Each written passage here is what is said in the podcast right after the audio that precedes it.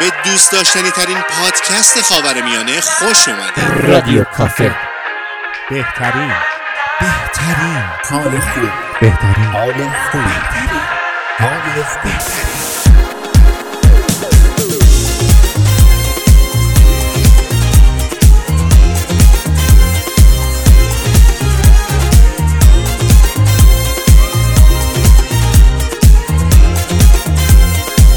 از تهران با عشق. سلام من پوریا عبدیپور هستم و به قول جناب جمالزاده در داستان کباب غاز مطابق عادت محمود هر چهار اپیزود در میون تو این اپیزود می‌خوایم از سرگذشت آموزنده یکی دیگه از انسانای بزرگ و تاثیرگذار دنیا صحبت کنیم. این اپیزود اختصاص داره به یک شخصیت چند وجهی.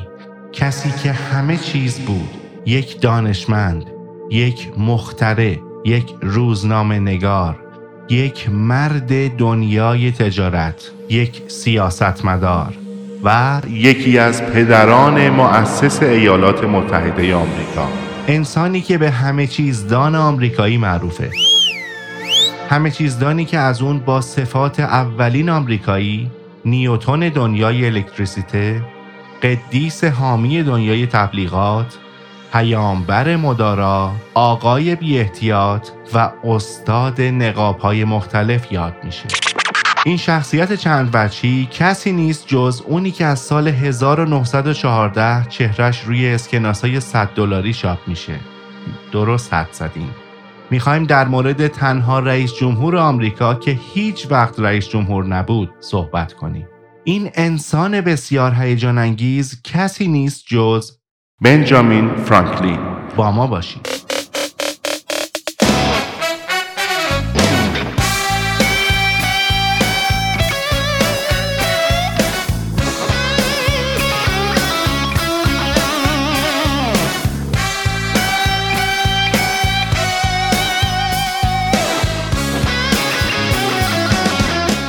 قبل از اینکه بریم و بنجامین رو به دنیا بیاریم بعد نیست شخصیت هایی که تصویرشون روی اسکناس های دلار چاپ شده رو معرفی کنیم اسکناس های دلار شامل اسکناس های یک، دو، پنج، ده، بیست، پنجاه و صد دلاری هستند. برای به خاطر سپردن اسکناس ها کافیه که این جمله رو به خاطر بسپرین. When Jeff left home, Jack got fat. جمله تقریبا بیمعنیه یعنی وقتی جف خونه رو ترک کرد جک چاخ شد. اما داستان اینه که اول هر کلمه در اصل اول فامیلی رئیس جمهوریه که به ترتیب از اسکناس های یک تا صد دلاری عکساشون روی این اسکناس ها چاپ شده. یعنی W اشاره داره به جورج واشنگتن که تصویرشون روی اسکناس های یک دلاری چاپ شده.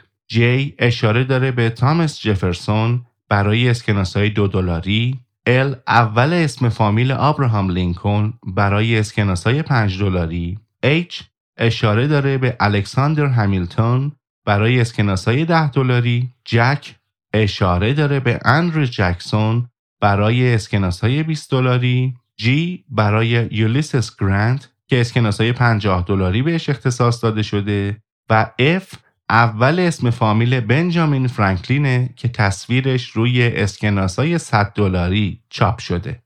البته اسکناس های 500 هزار، 5000 هزار و 100 هزار دلاری هم در گذشته چاپ می شدن اما از سال 1969 میلادی دیگه چاپ نمیشن. به علت ارزش تاریخی و کمیاب بودنشون این اسکناس ها الان ارزش بسیار بالایی دارن.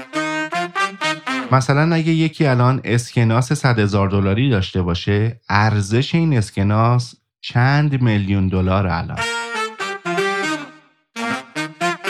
بنجامین فرانکلینی که توی این اپیزود راجبش صحبت می‌کنیم از معدود آمریکاییایی هستش که اسم وسط یا نام میانی نداره. بنجامین قصه ما در روز 17 ژانویه سال 1706 توی خونه کوچیک دو خوابه توی خانواده نسبتا فقیر از طبقه کارگر تو امریکا به دنیا آمده و ایشون فرزند دهم جناب جوزایا فرانکلین که شغلشون رنگرزی بود هستند. همونطور که از اسم پدر بنجامین که ریشه ابری داره و این اسم یعنی جازایا در انجیل با نام یوشیا ازش نام برده شده خانواده فرانکلین اصلیت یهودی داشتند. پدر بن تو سال 1657 تو دهکده‌ای به نام اکتون که یکی از بخشای نوردر همشایر هستش به دنیا آمد و همونجا با همسر اولش مشغول به زندگی بودن. فرانکلینا معمولا با عنوان خانواده‌ای باهوش خلاق و دارای تفکر مستقل بین دوستان و اهالی دهکده محل زندگیشون شناخته می شدن. با شروع موج مهاجرت اروپایی و آمریکا این خبر به گوش پدر بنجامینم می‌رسه که جانا چه نشسته ای شهر بوستون امریکا کلا شده پاتوق انگلیسی ها و بعد نیست شما هم تشریف ببرید و شانس خودتون رو برای داشتن زندگی بهتر تو آمریکا امتحان کنید این میشه که پدر بنجامین ماجرا رو با همسرش در میون می‌ذاره و نهایتا تو سال 1683 خانم و آقای فرانکلین به همراه سه فرزندشون سوار کشتی به مقصد بوستون امریکا میشن. بعد از رسیدن به بوستون از اونجایی که کار چندانی برای تخصص رنگرزی وجود نداشت جناب فرانکلین دنبال کار جدید میگردن و در نهایت توی کارگاه ساخت شمع و صابون مشغول به کار میشن. تا اینکه متاسفانه تو سال 1689 خانم آن همسر اول یوشیا بعد از زایمان فرزند هفتمشون از بین میره و چند وقت بعد یوشیا با خانم با فضیلتی به نام آویا فولگر که از خانواده‌های پروتستانی که از سال 1635 به آمریکا مهاجرت کرده بودند ازدواج می‌کنه.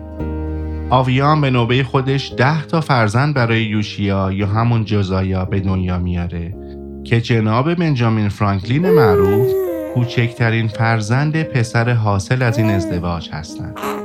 با توجه به سوادی که آویا داشت آویا خودش تصمیم گرفت که بچه ها رو با سواد خوندن و نوشتن آشنا کنه و تقریبا هفته ای نبود که خانواده فرانکلین آدمای با فضیلتی رو به خونه دعوت نکنن تا بعد از صرف شام بچه ها با شنیدن صحبت های مهمان ها در مورد مسائل اجتماعی و سیاسی بتونن با طرز تفکرها و نوع نگاه های متفاوت آشنا بشن.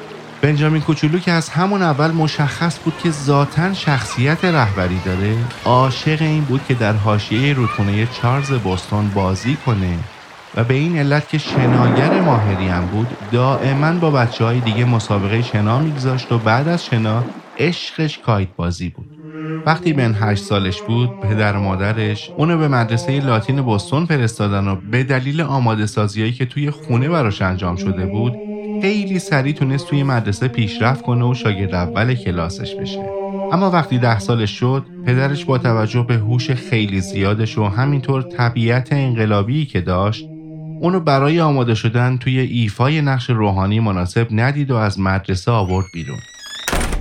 بعد از اون پدرش اونو به کارگاه خودش برد تا کمک حالش باشه. اما بنجامین به علت بوی بد چربی حیوانی و همینطور گرمای بیش از حد گرمخونه های محل کار پدرش متنفر بود از اینکه اونجا کار کنه. این اوضاع تقریبا دو سال ادامه داشت تا اینکه نهایتا دو سال بعد وقتی بن دوازده ساله بود پدرشون رو برای کار بدون دستمزد که البته خیلی بهتره که اسمشو بذاریم بیگاری تا کار بدون دستمزد به چاپخونه برادر 21 سالش فرستاد.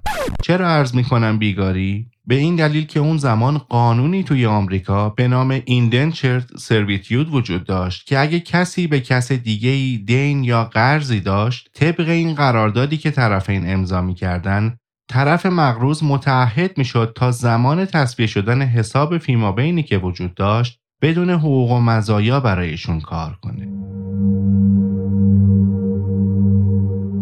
پدر بنجامین هم که به پسرش بدهکار بود اون یکی پسر دوازده سالش رو به کار اجباری فرستاد تا حسابش رو با جیمز که پسر بزرگترش بود تصویه کنه. با همه ظلم و دیکتاتوری که جیمز نسبت به بن به خرج می‌داد بین از اینکه داره یه کار جدید رو یاد می‌گیره بسیار خوشحال بود و انگار تازه با اون شغلی که دوست داشت همه عمر انجامش بده آشنا شده بود. ظرف سه چهار سال بن دیگه به یه تکنیسیان ماهر چاپخونه تبدیل شده بود و در تمام این مدت هر چیزی رو که برای چاپ به اونجا فرستاده می‌شد و هم مطالعه می‌کرد. هیچ مطلبی رو نمیذاشت از دستش در بره. به خاطر اینکه اون نه تنها به مطالب روزنامه دسترسی داشت بلکه حتی فرصت اینو هم داشت که اسناد، فرما و گزارشات دولتی که برای چاپ براشون می آوردن و هم بخونه و راجع بهشون فکر کنه. همینطور با خوندن مقاله های دانشمندای علوم اجتماعی تونست جامعه رو بهتر درک کنه و حتی با فن مناظره هم آشنایی پیدا کنه. و همونطور که خودش میگه اولین مناظرش توی همون چاپخونه و با همکارش در مورد مزایای آموزش و تحصیلات بانوان در جامعه بر اساس مقاله ای از دانیل دفو بوده.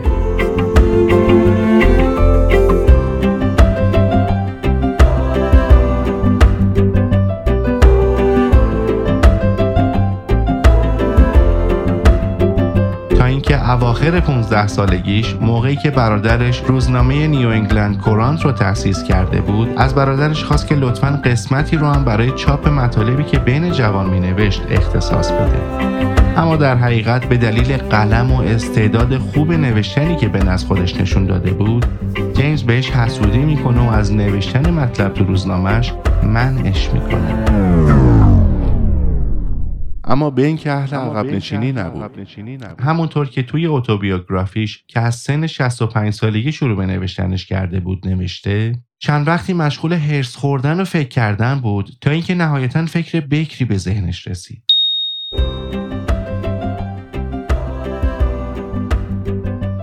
با اشتیاق شروع به نوشتن مقاله‌ای که توی ذهنش داشت کرد و در نهایت نامه رو با عنوان خانم سایلنس دو گود که شخصیت ساختگی یه میان سال بود امضا کرد و مقاله رو بی سر و صدا از زیر در چاپخونه فرستاد داخل. فردای اون روز وقتی جیمز داشت مقاله رو می‌خوند از نوع بیان و دیدگاه این بیوهزن خیلی خوشش اومد و تصمیم به چاپ مقاله های خانم دوگود گرفت. مقاله های سایلنس دوگود راجع به دیدگاه های یه زن میانسال بیوه در مورد زندگی اجتماعی پیشنهادهای ازدواجی که می‌گیره نقش زنان در جامعه اون دوره و موضوعات اجتماعی دیگه نوشته می این مقاله ها تو 14 تا نسخه هفته نامه برادر بن چاپ می شدن و خیلی بین خوانندگانشون طرفدار پیدا کرده بودن.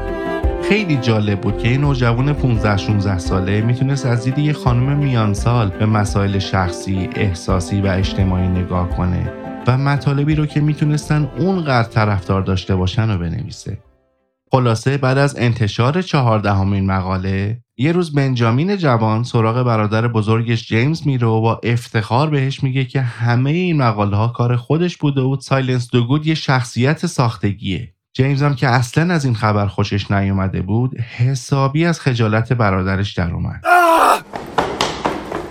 این موضوع باعث کلی اتفاقای پرفراز و نشیب دیگه هم توی رابطه دوتا برادر شد و در نتیجه چند ماه بعد بنجامین تصمیم گرفت که بدون اطلاع خانواده و تقریبا بدون هیچ پولی تو تاریخ 25 سپتامبر سال 1723 با یک کشتی از بوستون به سمت نیویورک فرار کنه. Start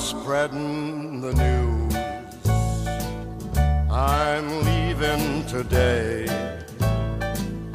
I want to be a part of it. New York, New York. وقتی بن به نیویورک رسید پرسان پرسان سراغ تنها چاپخونه اونجا رو گرفت و فرصت اینو پیدا کرد که صاحب اونجا آقای ویلیام برادفورد رو ملاقات کنه و ازش تقاضای کار کنه اما ویلیام خیلی صادقانه بهش گفت که جای خالی برای دادن کار بهش نداره. پس پیشنهاد کرد که بن سفرش رو به سمت پنسیلوانیا ادامه بده و بره سراغ پسرش اندرو برادفورد که اونم توی پنسیلوانیا چاپخونه داشت. اما متاسفانه اندرو هم توی چاپخونش کاری برای بنجامین جوان نداشت و اونم پیشنهاد کرد که برای کار بره سراغ ساموئل کایمر تا شاید اون بتونه کاری براش بکنه. این بار دیگه تاس براش خوب چرخید و جناب کایمر که خوشبختانه برای چاپخونش دنبال نیروی کار بود اونو استخدام کرد و در نتیجه بنجامین فرانکلین به اولین شغلش اونم با حقوق و مزایا مشغول شد. پنسیلوانیا اونو پذیرفته بود. حالا دیگه یه کار با حقوق و مزایای خوبی داشت. خیلی سریع تونست دوستایی رو پیدا کنه و به خاطر نوع کارش و میزان تحصیلاتی که به صورت خودآموز کسب کرده بود تونست با بعضی از افراد با نفوذ شهر ارتباطاتی رو به وجود بیاره. یکی از این افراد سر ویلیام کیس بود که سمت فرمانداری کلونی پنسیلوانیا رو به عهده داشت. چرا میگیم کلونی؟ به این دلیل که آمریکا تا پیش از اینکه اعلام استقلال کنه خراجگذار بریتانیایی کبیر بود و استقلالی از خودش نداشت. اون موقع آمریکا از 13 تا کلونی تشکیل شده بود. این 13 کلونی یا همون اجتماع همگی در سمت شرق آمریکا واقع شده بودند و ظرف قرنهای 17 و 18 میلادی تشکیل شده بودند. این نکته به این معناست که آمریکایی‌ها ایالات متحده را از سمت شرق کشور تصرف کردند و بعد از اعلام استقلالشون رفته رفته بخشای جنوبی، مرکزی و غربی رو هم از دست بومیای آمریکا درآوردند. آقای کیس که فرماندار یکی از این کلونیا بود از شهامت و بینش بنجامین بسیار خوشش اومده بود توی یه ملاقات شام تو منزلش که بن رو هم دعوت کرده بود به بن جوان پیشنهاد میده که چرا چاپخونه و در نهایت روزنامه خودتو دایر نمی کنی اگه مشکل پوله من این پولو در اختیارت می‌ذارم. این شد که بعد از چند روز بنجامین جوان همراه با یه نامه از طرف فرماندار پنسیلوانیا به نام پدرش به سمت بستون میره که ایشونو تشویق کنه تا شاید روی کسب و کار جدید بن سرمایه گذاری کنن. اما برخلاف انتظار بنجامین پدرش که بعد از خوندن نامه فرماندار در عین اینکه به پسرش افتخار می‌کرده اما از دادن پول برای سرمایه گذاری روی کسب و کار بن خودداری می‌کنه. در حالت کلی نه بنجامین از خانوادهش نه خانوادهش از بنجامین هیچ خیری از همدیگه ندیدن تو همون سفر بوستون آدم مذهبی با بینشی به نام کاتون متر که اخبار موفقیت بن توی پنسیلوانیا به گوشش رسیده بود اونو به خونش دعوت می‌کنه تا کتابخونه بزرگی که داشته رو به بنجامین نشون بده. توی خونه کاتن وقتی داشتن از راهروی باریکی که اونا رو به سمت کتابخونه میرسوند رد می‌شدن یه دفعه کاتن با صدای بلند میگه سرتو خم کن خاشه باش. بنجامین هم که از شنیدن فریاد میزبانش متعجب شده بود. همونطور متعجبانه به راهش ادامه میده و سرش به ستون چوبی افقی که توی مسیرش قرار داشت می‌خوره. بن که تازه متوجه حرف آقای کاتن شده بود و سرش رو که درد گرفته بود داشت میمالید شنید که میزبانش میگه این اختاری برای آیندته که همیشه سرتو خیلی بالا نگیری. خاشع باش مرد جوان. سرتو پایین بگیر. تا همینطور که توی مسیر زندگی پیش میری. از خیلی از بلایا و موانع سختی که سر راهتن و نمیبینیشون قصر در بره. اون سفر به بستون هیچ دستاورد مالی براش نداشت. اما درس زندگی بسیار مهمی گرفت که بعدها با در نظر گرفتن همین درس مردم رفته رفته لقب پیامبر مدارا رو بهش دادن. بعد از سفر بستون وقتی که بن به پنسیلوانیا برگشت امیدوارانه با فرماندار ملاقات کرد تا شاید اون کمک کنه که بتونه چاپخونش رو را بندازه. فرماندارم بهش قول مساعد داد که تو برو برای خرید ماشینالات لازم بلیت انگلستان رو بگیر منم تو همین حین لیست خرید و خط اعتباری مورد نیاز تو برات آماده می‌کنم. روزی که بنجامین جوان سوار کشتی به مقصد لندن شد دیگه هیچ خبری از فرماندار نبود.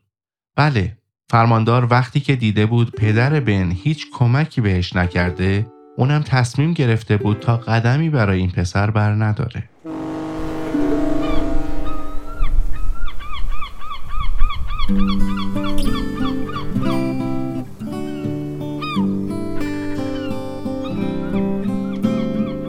بنجامین سفرش رو به سمت انگلستان آغاز کرد و تو همین حین داشت به راه حلایی که می‌تونست برای ادامه سفر داشته باشه فکر می‌کرد. نهایتا وقتی به لندن رسید رفت و یه خونه ارزون قیمت اجاره کرد و خوشبختانه تونست که توی یه چاپخونه توی لندن کار پیدا کنه. کار خوبی بود و حقوق خوبی هم داشت از صاحب کارش می‌گرفت.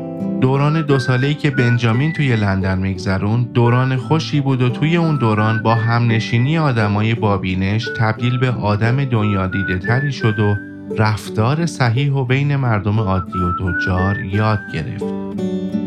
وقتی بعد از دو سال به پنسیلوانیا برگشت دیگه برای خودش یه لیست دوازده تایی از کدای اخلاقی به نام طرح رسیدن به کمالات اخلاقی درست کرده بود و هر شب میشست و بر اساس اتفاقای روز رفتارش رو بر اساس این لیست چک می‌کرد و اگه کوتاهی دیده می‌شد تصمیم می‌گرفت که روز بعد به هیچ عنوان اون رفتار رو تکرار نکنه. قوانین بن از این قرار بودن. میان روی از روی کسالت غذا نخور و برای فرار از حال بد هیچ وقت ننوش سکوت هیچ وقت صحبت نکن مگه زمانی که باعث منفعت خودت یا دیگران بشه. از مکالمات بیهوده دوری کن. نظم. هر کدوم از وسایلت باید جای خودشونو داشته باشن. اجازه بده که هر بخش از کسب و کارت زمانبندی خودشو داشته باشه. برنامه داشته باش. تصمیم گیری.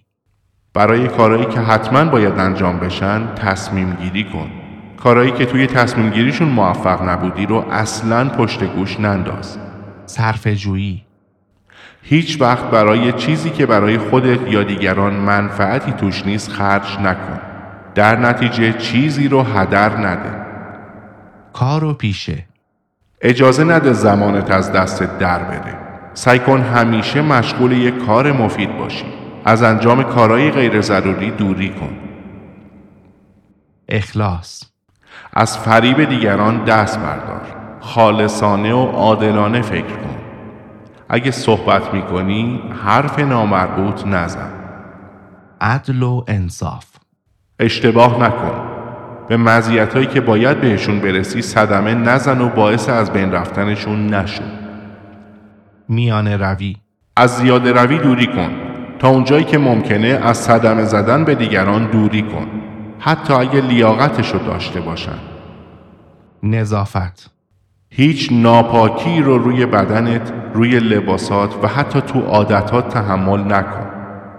آرامش سر مسائل جزئی و اجتناب ناپذیر آرامش تو از دست نده. افت به ندرت از ولع و شهوترانی استفاده کن. مگه برای سلامتی و فرزندآوری. هیچ وقت این کار رو از سر کسالت، ضعف و یا ضربه زدن به آرامش دیگران خودت انجام نده. این کدای اخلاقی و عمل کردن به اونا باعث شد تا بنجامین یواش یواش عزت و احترام خاصی بین همشهریاش پیدا کنه.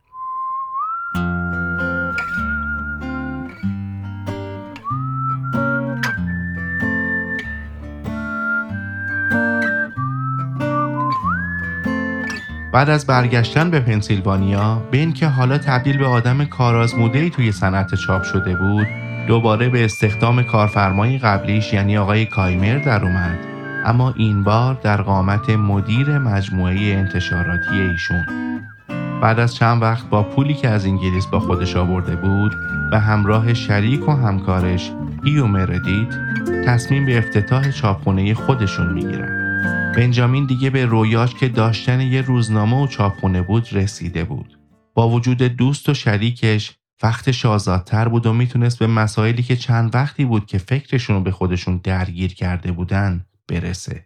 یکی از اینا افتتاح باشگاه مردانه ای بود به نام باشگاه پیشپنچرمیا که همینطور به نام باشگاه جونتو هم معروف بود. باشگاهی که اعضاشو بن و بقیه دوستاش توی صنعت چاپ تشکیل می‌دادن اما بعدها اعضای بیشتری هم به اون اضافه شدن. از همون ابتدا بین یه لیست 20 ساله از مواردی که به اجتماع، کسب و کار و سیاست مربوط می شدن تهیه کرد و جلسات اعضای این باشگاه به همفکری و اظهار نظر در مورد سوالای این لیست و مسائل روز میگذشت. این باشگاه مردانه باعث ارائه خدمات بسیاری به جامعه پنسیلوانیا شد.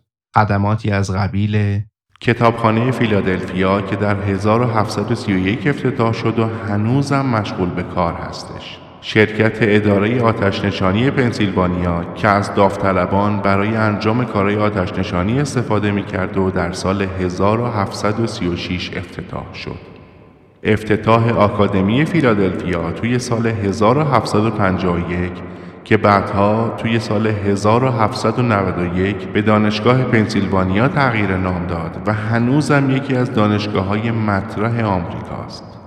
اینا فقط بخشی از خدماتی هن که این گروه برای جامعه پنسیلوانیا انجام دادن. به عنوان یکی از سه تا چاپخونه‌دار پنسیلوانیا به این فکر افتاد که دیگه وقتشه مقالای خودش رو بسیار پرشورتر چاپ کنه. اون همچنین با استفاده از نامهای مستعاری مثل مارتای محتاط و سلیای کوچیک صورت هر چی دلش می‌خواست مینوشت. چند وقت بعد توی سال 1731 با چاپ یکی از معروفترین مقاله هاش با عنوان عذرخواهی برای چاپخانه داران به طور واضح از حق آزادی بیان روزنامه نگاران و نشریات دفاع می‌کنه. این مقاله تا همین امروز هم یکی از مهمترین بحث‌های حق آزادی بیان نشریات توی جامعه به شمار میره. همین مقاله به شدت نظر هیئت قانونگذاران پنسیلوانیا رو جلب کرد و زمینه ای شد که کارای بیشتری سمتش بیاد و کسب و کارش حسابی رونق پیدا کنه. تو همین سالم بهش پیشنهاد پیوستن به گروه فراماسونا شد و با پذیرفتن این پیشنهاد ایشون از سال 1731 به عضویت فراماسونا در اومد.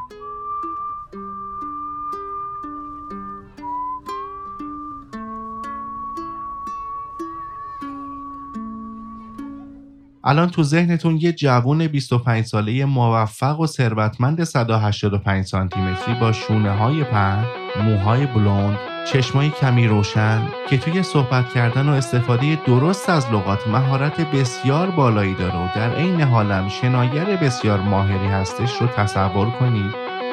جذابه نه؟ نگاه استیل گنگو نگاه ترکیب و رنگو نگاه باعت مردو. خشم قلبو.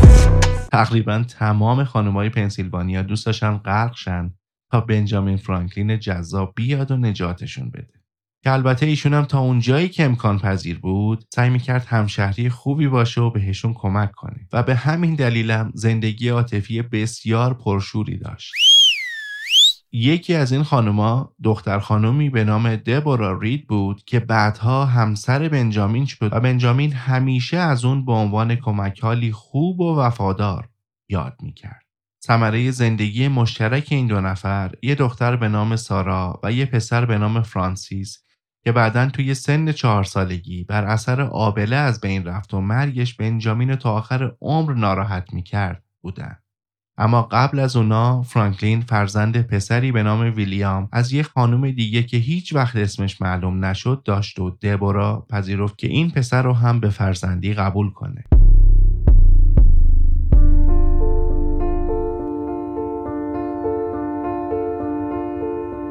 مرگ پسر چهار ساله بن باعث شد تا به معنای واقعی زندگی بیشتر فکر کنه و این موضوع در کنار دید خداپرستی که داشت وجهه جدیدی رو توی شخصیتش به وجود آورد که بر اثر اون تصمیم به ارائه خدماتش به همشهریاش و جامعه‌ای که توی اون زندگی می‌کرد گرفت. نتیجه حاصل این خدمات کاری بود که از طریق گروه جونتو انجام می‌داد و چند تاشون رو قبلا خدمتتون عرض کردم. همینطور اجاره نیمکت دائمی خانواده فرانکلین در کلیسای جامعه پنسیلوانیا و در ادامه چاپ سالنامه برای آمریکایی‌ها. این سالنامه بعد از انجیل پرفروشترین نسخه چاپی در کل ایالات متحده توی این سالنامه اطلاعاتی از قبیل وضعیت آب و هوا تو فصلهای مختلف و همینطور جملات و راهکارهایی در مورد زندگی اجتماعی، شهروندی، ازدواج و دوستی بود که بسیار مورد توجه قرار گرفت. مثل اکثر مقالاتش بنجامین این تقویم رو هم با نام مستعار ریچارد سندرز چاپ می‌کرد و اسم دقیق این تقویم تقویم سالیانه ریچارد بیچاره بود که از سال 1732 تا 25 سال بعد چاپ می‌شد. چاپ این تقویم و استقبالی که ازش می‌شد حسابی بنجامین پولدارتر کرد.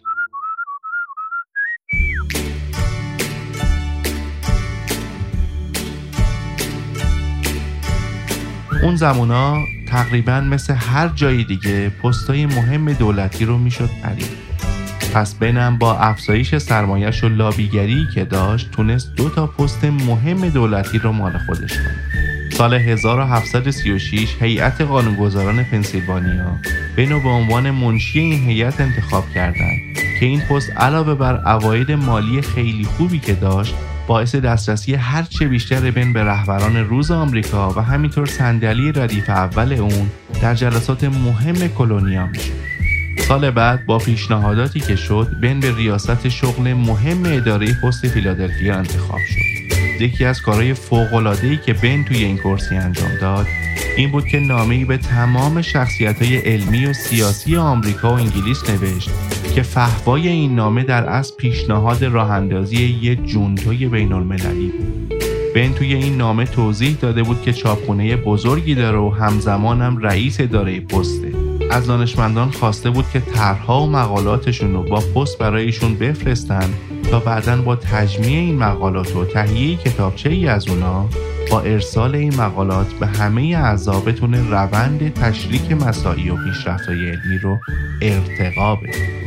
این موضوع اولش یکم کند پیش می‌رفت اما در نهایت باعث به وجود آمدن انجمن فلسفی آمریکا شد که تا همین امروز هم مشغول به فعالیته فرانکلین تقریبا توی اوایل دهه چهارم زندگیش تصمیم گرفت که خودش رو از کار تجاری بازنشست کنه و وقتش رو بیشتر روی مطالعه و تحقیق بگذرونه این روند با دعوتی که دکتر آرچیبالد سپنسر که از اسکاتلند اومده بود و تصمیم داشت یه برنامه علمی تفریحی در آمریکا برگزار کنه شروع شد. بنجامین فرانکلین افسانه‌ای توی این برنامه با دیدن جرقه‌هایی که از ظرفای شیشه‌ای اسپنسر بیرون می‌زدن مسهور الکتریسیته شد. بعد از اون تمام وقتش رو صرف مطالعه و تحقیق می‌کرد و این موضوع باعث شد تا اختراعات مختلفی مثل باتریای الکتریکی، کفشای قواسی، دستگاه موسیقی آرمونیکا یا همون هارمونیکای شیشه‌ای، میله برقگیر که هنوزم تو ساختمونای بلند ازش استفاده میشه، اجاق گاز فرانکلین که از روش های خلاقانه برای انتقال گرما و کنترل دود توش استفاده شده بود. عینک مطالعه دودی جریان های خلیجی و هواوای چراغهایی توی خیابون که جرم نمی گرفتن. نهایتا تو سال 1751 بنجامین به عنوان یکی از اعضای هیئت قانونگذاران پنسیلوانیا انتخاب شد و با انتخابش پسرش ویلیامو به جای خودش به عنوان منشی این انجمن قرار داد. دو سال بعد بنجامین فرانکلین به همراه ویلیام هانتر به طور مشترک به عنوان رؤسای اداره پست کل 13 اجتماع آمریکا انتخاب شدن و این موضوع باز هم به گسترده شدن کسب و کار انتشاراتش کمک کرد و به این ترتیب روزنامه بنجامین فرانکلین به اولین روزنامه سراسری آمریکا تبدیل شد. همینطور که فرانکلین بیشتر و بیشتر وارد دنیای سیاست می‌شد، آتش جنگم بین انگلیس، فرانسه و بومیای آمریکا بیشتر می‌شد. تا اینکه بعد از جلسه ای که با رؤسای قبایل بومی برگزار شد، بن از همون جلسه متوجه شد که جنگ به زودی شروع میشه. این شد که تو جلسه دیگه ای که توی نیویورک بین نماینده های کلونیای آمریکا برگزار شد، بنجامین پیشنهادی به همه نماینده ها داد که با توجه به شرایط جاری و جنگای مختلفی که پشت سر هم داره به وجود میاد، الان وقتشه که آمریکا جدای از هیئت‌های قانونگذاری هر مجلس متحدی داشته باشه که اعضای اون به وسیله انتخابات انتخاب میشن و رئیس این مجلس هم توسط شاه انگلستان انتخاب بشه. توی اون جلسه که توی آلبانی نیویورک برگزار شد این موضوع به رأی گذاشته شد اما کلونیا به دلیل اینکه نمی‌خواستن قدرت منطقه محدود بشه به این موضوع رأی ندادن ولی این ایده هیچ وقت فراموش نشد بعد از این جلسه بنجامین بلافاصله اولین کمیک سیاسی آمریکا رو توی روزنامهش چاپ کرد و تصویر این کمیک مار تیکه تیکه شده ای بود که کنار هر تیکش اسم یکی از کلونیا نوشته شده بود. یا متحد شید یا میمیرید. دقیقا توی همون ماه جنگ هفت ساله معروف آمریکا شروع شد. با شروع جنگ و کشیده شدن اون به سمت پنسیلوانیا اوضاع اصلا خوب پیش نمی‌رفت و به علت کمبود منابع اعضای هیئت قانونگذاری پنسیلوانیا اصرار داشتن که باید مالیات را افزایش بدن و به دلیل مخالفت بنجامین روز به روز فشار داشت روی ایشون بیشتر میشه. در نهایت اعضای هیئت قانونگذاری پنسیلوانیا فرانکلین رو به عنوان نماینده این کلونی به انگلستان فرستادن که یا از مالکان این کلونی اجازه بیشتر کردن مالیات رو بگیره و یا از دولت انگلیس برای جنگ تقاضای کمک مالی بکنه. این شد که بنجامین به همراه فرزندش ویلیام راهی انگلستان شد.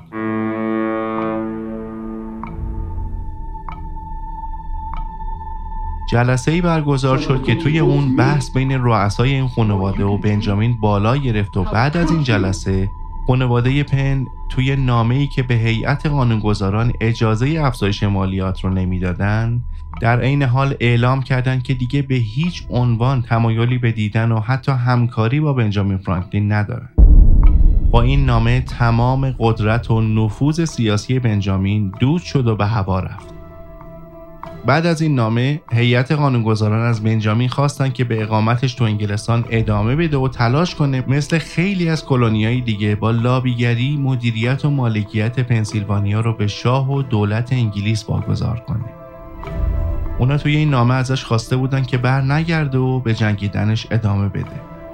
با ادامه اقامتش توی انگلیس تابستون همون سال بنجامین به شمال انگلیس و اسکاتلند سفر کرد و طی اون سفر توی سال 1759 دانشگاه سنت اندروز اسکاتلند دکترای افتخاری رو به بن به خاطر تلاشای علمی که داشت اعطا کرد.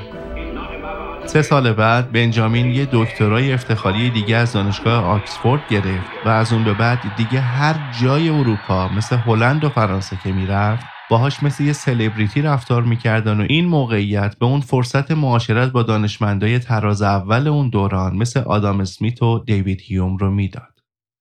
سال 1763 وقتی بنجامین با عدم حمایت کامل دولت انگلیس و تقریبا با دست خالی داشت به پنسیلوانیا برمیگشت اوضاع تو خونه اصلا خوب نبود جنگای داخلی و هزینه‌های هنگفتی که داشتن حسابی شیره کلونیا رو بیرون کشیده بود و لحظه به لحظه داشتن ضعیفتر می شدن. اوضاع جوری بود که توی پنسیلوانیا به زور داشتن از عراضیشون دفاع می‌کردن. بنابراین دوباره هیئت قانونگذاران از بنجامین خواستن که به انگلیس برگرده تا سعی کنه روابط رو بین آمریکا و انگلیس بهتر کنه ببینه آیا میشه که آمریکا یه نماینده توی مجلس انگلیس داشته باشه یا نه با بازگشت بن به لندن و ارائه درخواستش به مجلس انگلیس بنجامین تازه متوجه موج جدیدی که توی فضای سیاسی انگلستان وزیدن گرفته بود شد. توی اون دوران باور انگلیسی ها این بود که کلونیا باید بتونن از خودشون دفاع کنن و همینطور باید بتونن خودشون از پس مخارجشون بر بیان. و اگر از انجام این موضوع ناتوانن باید با پرداخت مالیات بیشتر هزینه های پرداختی انگلیس رو جبران کنن. نهایتا مجلس انگلیس با شرط افزایش مالیات برای تمام کلونیا پرداخت هزینه‌های جنگ و حمایت از اونا رو متقبل شد.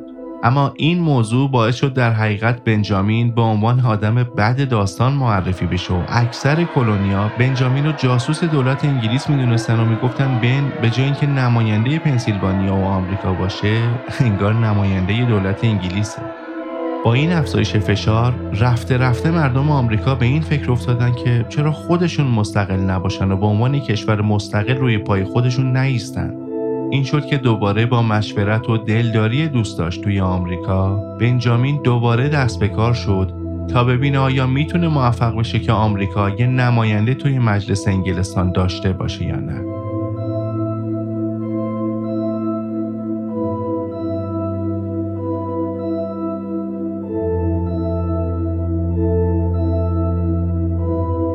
نهایتا تو روز 13 فوریه 1766 بنجامین فرصت اینو پیدا کرد تا بتونه پیشنهادش رو به مجلس ارائه بده.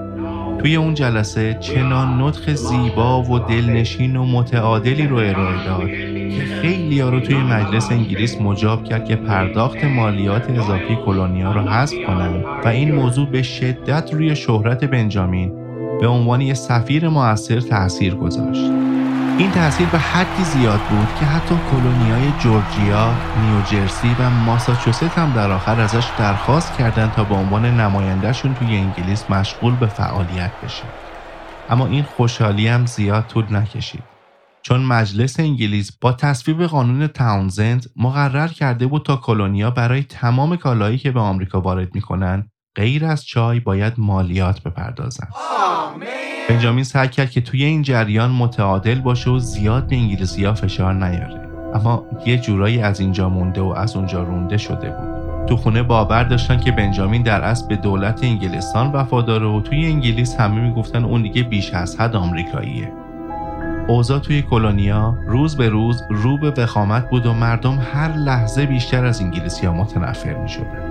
تا اینکه قتل عام بوستون اتفاق افتاد و طی این حادثه هفت تا تفنگدار انگلیسی پنج نفر از کلونیستا رو که تظاهرات کرده بودن با شلیک اسلحه کشتن و دیگه حجمه عجیبی علیه انگلیسی ها توی آمریکا به وجود اومده. توی تمام اون مدت اوضاع رو به وخامت بود و تا اینکه دوباره در طول یک روز مردم کلونی ماساچوست یه محموله بسیار بزرگ چای به ارزش ده هزار پوند انگلیس و توی بوستون ریختن تو دریا ده هزار پوند اون موقع عدد بسیار درشتی بود و باهاش می‌شد حتی یه جنگ و برد چند ماه بعد یه روز بنجامین رو به کاخ وستمینستر فرا می‌خونن و ازش درباره انتشار 6 تا نامه محرمانه که توسط دولت انگلیس برای فرماندار ماساچوست جهت افزایش فشار به کلونیای ماساچوست نوشته شده بود توضیح خواستند. ماجرا این بود که این 6 تا نامه بین مردم پخش شده بود و مردم دیگه متوجه شده بودن که انگلیس داره چه فشاری بهشون میاره. بعد از این جلسه بود که بنجامین رو از سمت ریاست اداره پست تمام کلونیا عزل کردند. دقیقا تو همین هاگیر و واگیر دبورا همسر بنجامین فرانکلین هم از دنیا رفت. نهایتا توی سال 1775 با یه جنگ کوچیک توی لکسینگتون انقلاب آمریکا علیه حکومت انگلیس شروع شد.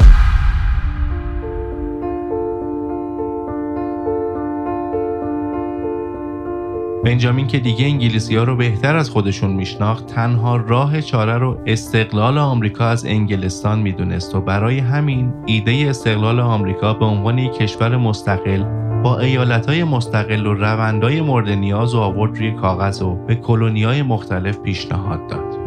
طبق این اعلامیه بن پیشنهاد داده بود که کلونیا باید بیشتر روی حمایت همدیگه حساب کنند تا حمایت یک کشور خارجی.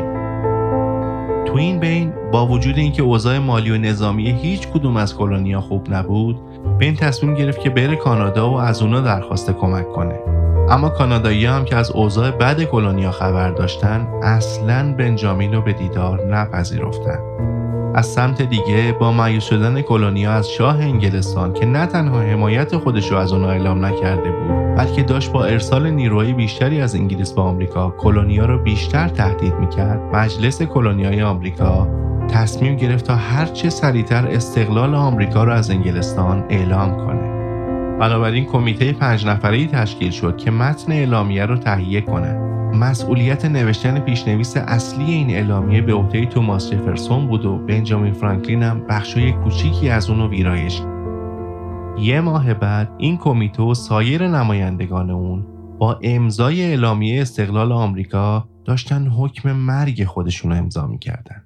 چون که اگه انگلستان توی جنگ پیروز می‌شد همه اونا به دستور شاه انگلیس و به جرم خیانت اعدام می شدن. بعد از اعلام استقلال در حالی که مجلس مؤسسان مشغول به فرم دادن دولت بود از بنجامین خواستن تا برای جلب حمایت فرانسه به عنوان سفیر به اون کشور بره و تلاش کنه تا حمایت مالی و نظامی اونا رو جلب کنه. با رسیدنش به پاریس بنجامین تصمیم گرفت تا روندهای کاری سفیر پیشین رو ادامه بده و خیلی زود تونست فرانسوی رو متقاعد کنه که یه محموله سلاح به سمت کشورش که حالا دیگه مستقل شده بود ارسال کنه. با دیدن سبک زندگی و معاشرت های اجتماعی فرانسوی و همینطور با جلسه هایی که با وزیر خارجه اونا برگزار می‌کرد بنجامین متوجه نوع تفکر و سبک زندگی فرانسوی ها شد و به این ترتیب تصمیم گرفت تا برای اثرگذاری بیشتر روی اونا از شخصیت معروف علمیش بیشتر استفاده کنه و در عین حال با لباسهای فاخرتر و همینطور کلاه پوستی که از سفر معیوز کننده کانادا خریده بود بین فرانسویا ظاهر بشه تا حسابی دلشون رو ببره و دوستی اونا رو به دست بیاره. فرانسویا عاشقش شده بودن و اونم در نهایت دهکده پاسی که خارج از پاریس واقع شده به عنوان اقامتگاهش انتخاب کرد. اون موقع از همراهاش که باهاش از آمریکا اومده بودن در مورد کار کردن و پیشرفتهای کاری بنجامین سوال می‌کردی با پوسخند بهت می‌گفتن آره خیلی کار می‌کنه. دائما یا تو مهمونی و رستوران داره خوش میگذرونه یا داره صحبتهای علمی می‌کنه با اینو در واقع اون داشت سنگ بستر همبستگی و دوستی بین آمریکا و فرانسه رو بنا میذاشت تا اینکه تو سال 1778 بنجامین فرانکلین ای تونست بعد از پیروزی چشمگیر نیروهای آمریکایی که تو جنگ ساراتوگا توی سال قبل به دست اومده بود پیمان اتحاد و همکاریهای تجاری و نظامی بین آمریکا و فرانسه رو نهایی کنه.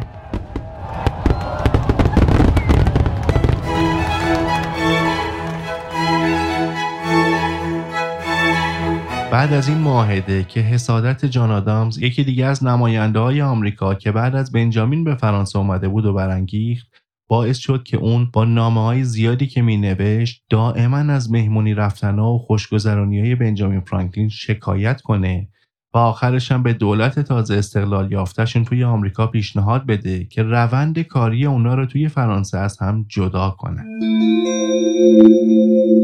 اعضای مجلس آمریکا با پیشنهاد جان آدامز موافقت کردند و در نهایت تو سال 1779 بنجامین فرانکلین رو به عنوان وزیر مختار آمریکا انتخاب و معرفی کردند.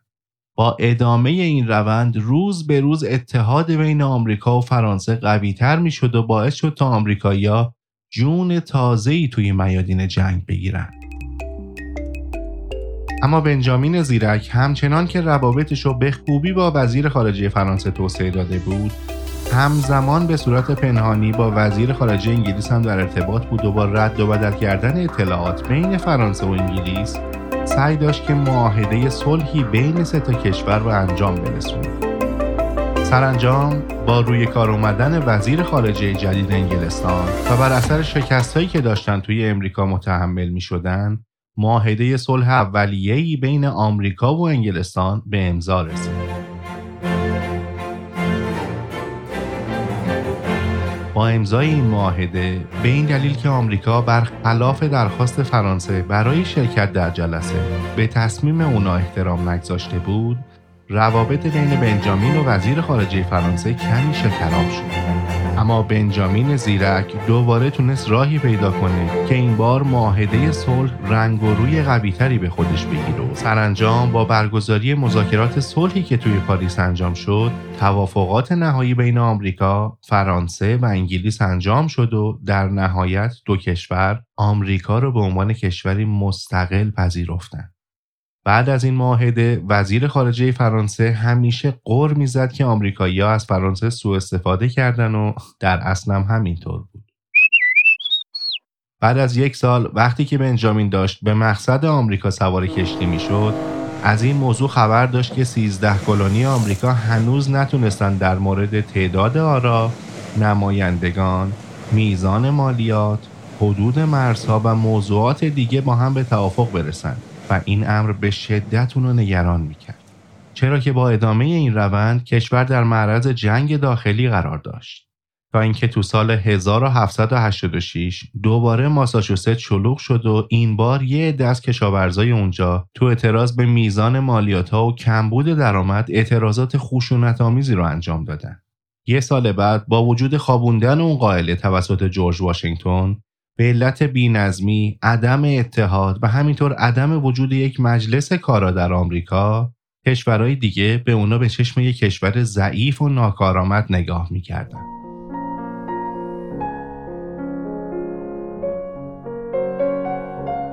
وقتی که تو می 1787 نماینده های هر 13 تا کلونی برای مذاکره و اصلاح قوانین کنفدراسیون آمریکا به مریلند اومده بودند بعد از یه روز همه می‌دونستن که دیگه اصلاح جواب نمیده و نیاز به یه سیستم جدید هست.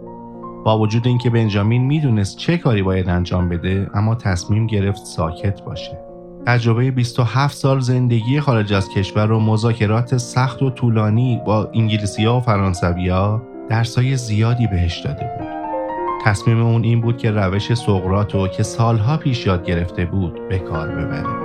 خیلی کم صحبت می‌کرد و کلماتی که به کار می‌برد با نهایت دقت انتخاب شده بودن. بنجامین با قدم زدن بین گروه ها و نماینده های مختلف که در حال بحث و جدل با همدیگه بودن خیلی آروم نکاتی رو بهشون می‌گفت که باعث می‌شد به فکر فرو برن. کمی متعادلتر رفتار کنن و انعطاف بیشتری از خودشون توی مذاکرات نشون بدن. توی اون شرایط اگه از دور به اون سالن بزرگ نگاه می‌کردی انگار یه معلم به صورت کاملا نامحسوس داره بین دانشجوها راه میره. نکاتی رو به هر کدومشون میگه و با این کار به صورت خیلی نامحسوس داره کلاس و اداره می‌کنه. با همچین روندا و فراست انسانایی مثل بنجامین فرانکلین بود که در نهایت یکی از ماندگارترین قوانین اساسی تاریخ تدوین شد یعنی قانون اساسی ایالات متحده آمریکا. با وجود مریضیایی مثل نقرس و سنگ کلیه و دردایی ناشی از اونا بنجامین بازم به نامنگاری های هیجان انگیزش با فلاسفه و دانشمندایی که دوستاش بودن و توی قسمت های مختلف اروپا کار و زندگی می‌کردن ادامه داد اما آروم و قرار نداشت بنجامین زمانی که اونو به عنوان رئیس مجمع قانونگذاری پنسیلوانیا انتخاب کردن بنجامین به فکر جا گذاشتن آخرین یادگاری خودش تو تاریخ آمریکا افتاد. اون که خودش در اصل به عنوان یه برده از طرف پدرش به برادرش تحویل داده شده بود تا قرضای پدرش رو تصویه کنه در طول عمرش چندین مقاله مختلف در مورد لغو بردهداری به تحریر درآورده بود. در نهایت با به رأی گذاشتن طرح لغو بردهداری تو سال 1790 ایالت پنسیلوانیا تبدیل به اولین ایالتی شد که تو تاریخ آمریکا این لکه ننگ و از چهره جامعهش پاک می‌کرد.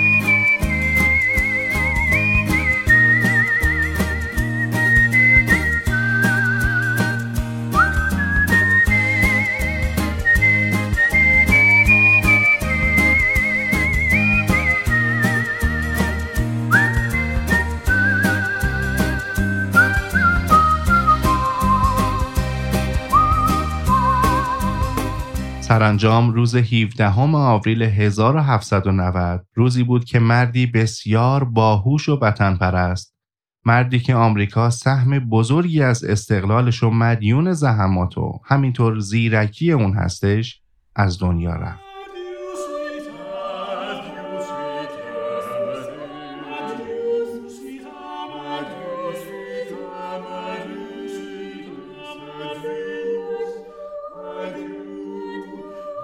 بیش از 20 هزار نفر به خیابونای منتهی به گورستان کلیسای مسیح فیلادلفیا اومده بودند تا برای آخرین بار با هموطن تأثیرگذارشون خداحافظی کنند. بنجامین فرانکلین اونقدر ارج و قرب بین مردمش داشت که در هنگام حمل تابوتش به سمت کلیسا این عمل به عنوان آخرین سواری معروفه به نشانه احترام به این شخصیت از هر دین و آینی یک نماینده مذهبی در کنار تابوت اون مشغول به راه رفتن بود. معمولا عرف و رسم این دنیاست که انسانای رند ظریف با تجربه و دنیا دیده جملات قصاری دارن که شنیدنشون خالی از لطف نیست. بنجامین فرانکلین هم کلی از این جملات داشت که چند تا از اونا رو انتخاب کردم و الان براتون می‌خونم.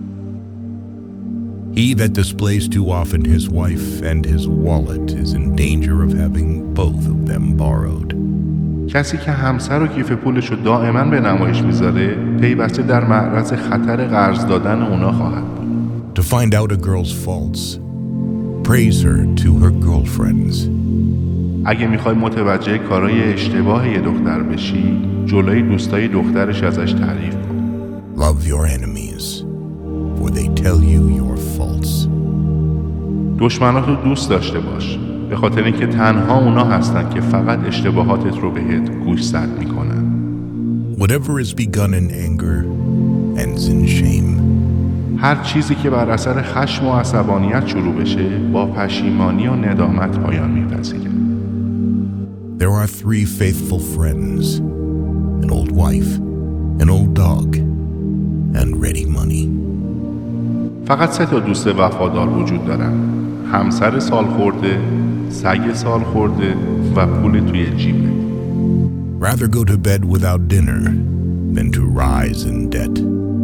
بهتره که با شکم خالی به خواب بری تا اینکه صبح با قرض بیدار شی Where there is marriage without love, there will be love without marriage.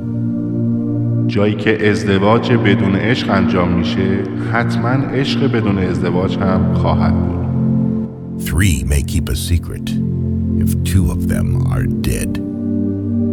همیشه وقتی سه نفر می‌تونن یه راز رو نگه دارن که دو تاشون مرده باشن Many people die at 25 and aren't buried until they are 75. خیلی از مردم تو 25 سالگی میمیرن اما تا 75 سالگی دفن نمیشن Never ruin an apology with an excuse. هیچ وقت ارزش یه عذرخواهی رو با توجیه کردن از بین نبر Keep your eyes wide open before marriage, half shut afterwards. پیش از ازدواج چشماتو حسابی باز کن چون که بعد از اون باید چشات نیمه باز باشن Beware of little expenses. A small leak will sink a great ship. مراقب هزینه های ریز و خوردت باش یه سوراخ کوچیک می‌تونه یه کشتی بزرگ رو غرق کنه You will find the key to success under the alarm clock. کلید موفقیت رو می‌تونین زیر زنگ ساعتتون پیدا کنین ای به می جمله بگفتی هنرش نیز بگو بله بله چشم. به این دلیل که بنجامین فرانکلین یکی از هفت پدر مؤسس آمریکا محسوب میشه به نظر می‌رسه که به شکلی کاملا حرفه‌ای سعی شده که بخشایی از زندگیش که به وجهه آمریکا ضربه می‌زنن کاملا حذف بشن. در مورد ازدواج بن و همسرش دبورا باید عرض کنم که ازدواج این دو نفر ازدواج رسمی نبود. این دو یه ازدواج سفید رو تجربه می‌کردن. داستان از این قراره که وقتی بین 19 ساله با دبورا آشنا شد و تصمیم به ازدواج گرفتن بعد از چند وقت و قبل از ازدواج پدر دبورا از این موضوع که بن هنوز طبق قانون تحت قرض پدرش به برادرش هستش با ازدواج این دو مخالفت کرد و موضوع منتفی شد. بعد از اون خانواده دبورا بلا فاصله ترتیب ازدواج اون رو با شخص انگلیسی به نام جان راجرز دادن. که تنها بعد از سر زدن یکی از دوستای جان از انگلستان مشخص شد که ایشون زن و بچه دارن تو انگلستان. فردای همون روز جان با پولی که از پدر دبورا قرض گرفته بود به انگلستان فرار کرد و دیگه به اونجا برنگشت. بعد از پنج سال با همه تلاشایی که خانواده دبورا کردن نتونستن جان رو پیدا کنن و طبق قوانین اون موقع طلاق غیابی وجود نداشت و عملا دبورا تا آخر عمر همسر جان راجرز باقی موند. خانواده ایشون این بار با التماس از بنجامین خواستن که با دخترشون زندگی کنه و به این ترتیب ازدواج این دو ازدواجی سفید بود. توی همون ایام که به بنجامین مراجعه کردن بنجامین هم از یه خانم دیگه فرزند نامشروعی داشته که ظاهرا مادر این پسر بلا فاصله بعد از تولد اون فرار کرده و هیچ وقت اسم ایشون هم مشخص نشده. اما دبورا که چاره ای غیر از بنجامین نداشته میپذیره که این پسر رو بزرگ کنه. با تصدی مدیریت اداره پست پنسیلوانیا و بعدا مدیریت مشترک اداره پست کل آمریکا بنجامین این امکان رو داشت که بر اساس نظر خودش روزنامه های دیگر رو برای تحویل به نقاط دیگه کلونی و بعدا تمام کشور نپذیره. به این ترتیب مونوپولی رو به وجود آورده بود که می‌تونست بر اساس اون روزنامه خودش رو به همه کشور بشناسونه. دقیقا از همین طریق بود که روزنامه و تقویم بنجامین فرانکلین اولین روزنامه و تقویم سراسری آمریکا بودند.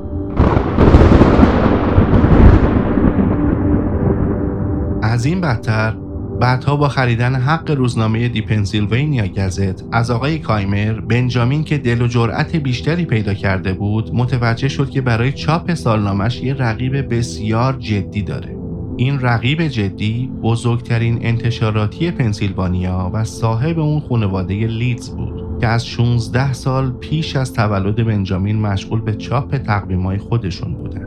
به دلیل ساختار بسیار سازمان یافته رقیبش بنجامین تصمیم گرفت تا به طرز ناجوان مردانه ای اونا رو از این بازار بیرون کنه.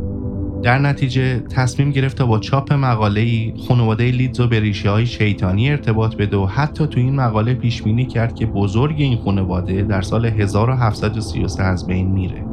این جنگ همینطور ادامه داشت تا دو سال بعد. مجددا با انتشار مقاله دیگه ای مادر خانواده لیدز رو محکوم کرد که ایشون سالها پیش فرزند شیطانی و عجیب الخلقه به دنیا آورده که به نام شیطان نیوجرسی معروفه. با انتشار این مقاله موج شایعات و حملات به حدی نسبت به خانواده لید زیاد شد که دیگه نتونستن روی پای خودشون بیستن و به همین ترتیب از بازار رسانه پنسیلوانیا محو شدن. عواسط این اپیزود لیست بلند بالایی از اختراعات بنجامین فرانکلین رو هم با هم مرور کردیم.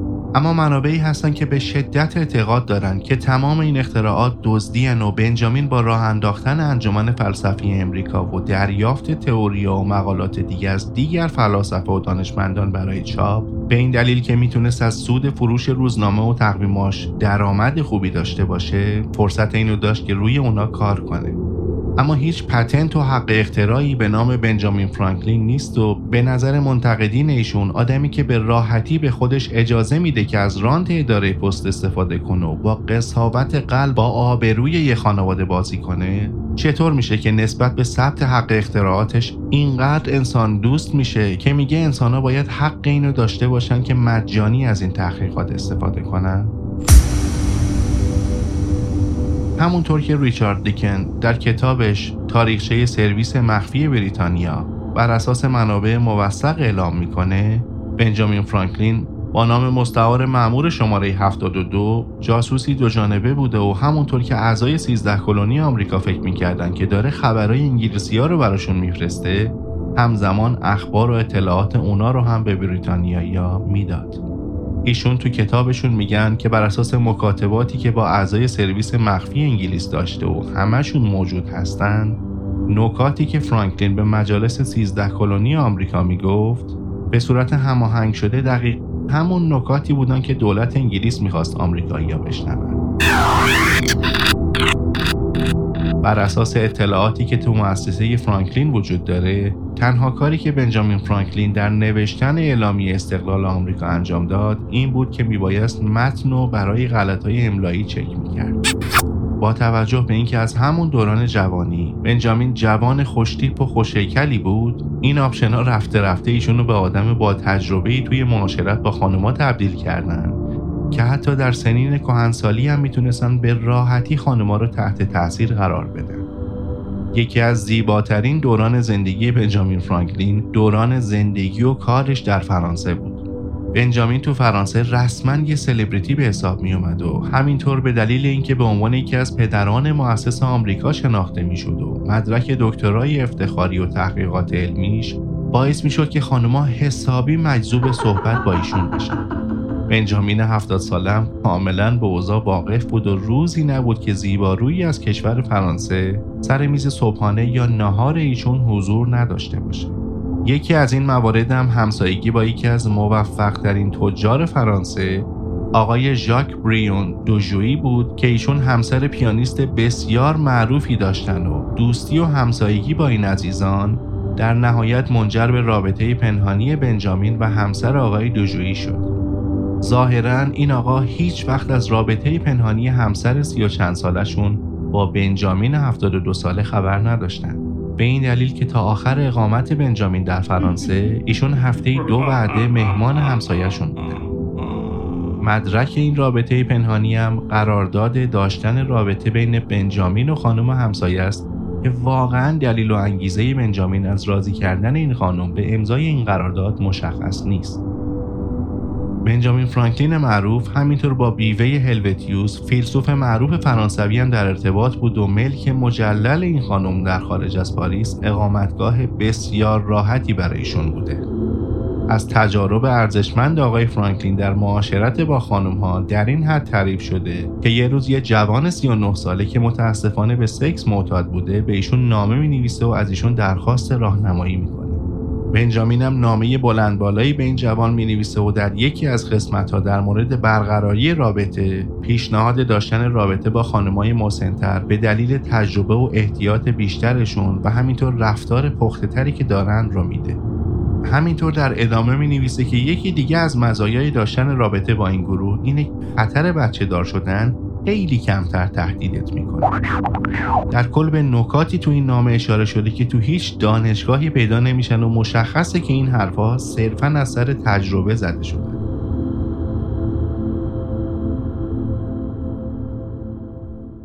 خب توی این اپیزود تمام سعیمون رو کردیم که تا اونجایی که ممکنه بیطرف باشیم و سعی کنیم زوایای مختلف زندگی یکی از تاثیرگذارترین مردان تاریخ آمریکا و جهان رو با هم مرور کنیم. کسی که در کنار مطالعه و کار و تلاش همیشه و همیشه حواسش بوده که زندگی کنه و مطمئنم جزو معدود آدمایی که به هر چیزی که می‌خواسته رسیده. اما نکته بسیار قابل تحمل سرگذشت بنجامین فرانکلین داشتن ابزاری به نام رسانه و نگاه ویژه‌ای که به برندسازی شخصیش داشته هست و همینطور قدرت اثرگذاری بازاریابی آمریکایی که به زیبایی هرچه تمامتر پروژه تقدیس بزرگان و حتی گاهی کاملا برعکس نشان دادن حقایق و شرایط هستش. روندی که بر اساس اون به زیبایی موفقیت های اشخاص و گروه ها رو بسیار بزرگتر و همینطور شکستا و یا نکات تیره و تاریک اونا رو به زیبایی هرچه تمامتر میپوشونن. در انتها از وقت بسیاری که برای این اپیزود گذاشتین خیلی متشکرم و قول میدم که دیگه این اپیزودها انقدر طولانی نباشن. اما باور بفرمایید که فقط تحقیق و نوشتن سناریوی این اپیزود یک هفته طول کشید و جناب فرانکلین اینقدر انسان عجیب غریبی بودن که به زحمت تونستم این اپیزود رو به همین میزان که شنیدین فشرده کنم تا وقت بیشتری و از زمان ارزشمند شما نگیرم. از شما بسیار ممنونم که وفادارانه رادیو کافه رو حمایت می‌کنید و به هم انرژی میدین. جناب ویژن سمدی و سرکار خانم پریسا نجاتی. به شما عزیزانم سلام می‌کنم و از محبت همیشگیتون بسیار ممنونم. لطفا خیلی خودتون رو دوست داشته باشین. لطفا خیلی قدر خودتون رو بدونید چون یه دونه بیشتر از شما تو این دنیا نیست و حتما حتما لیاقت این رو دارین که بهترین ورژن خودتون باشین. شما بی همتایی. Time to say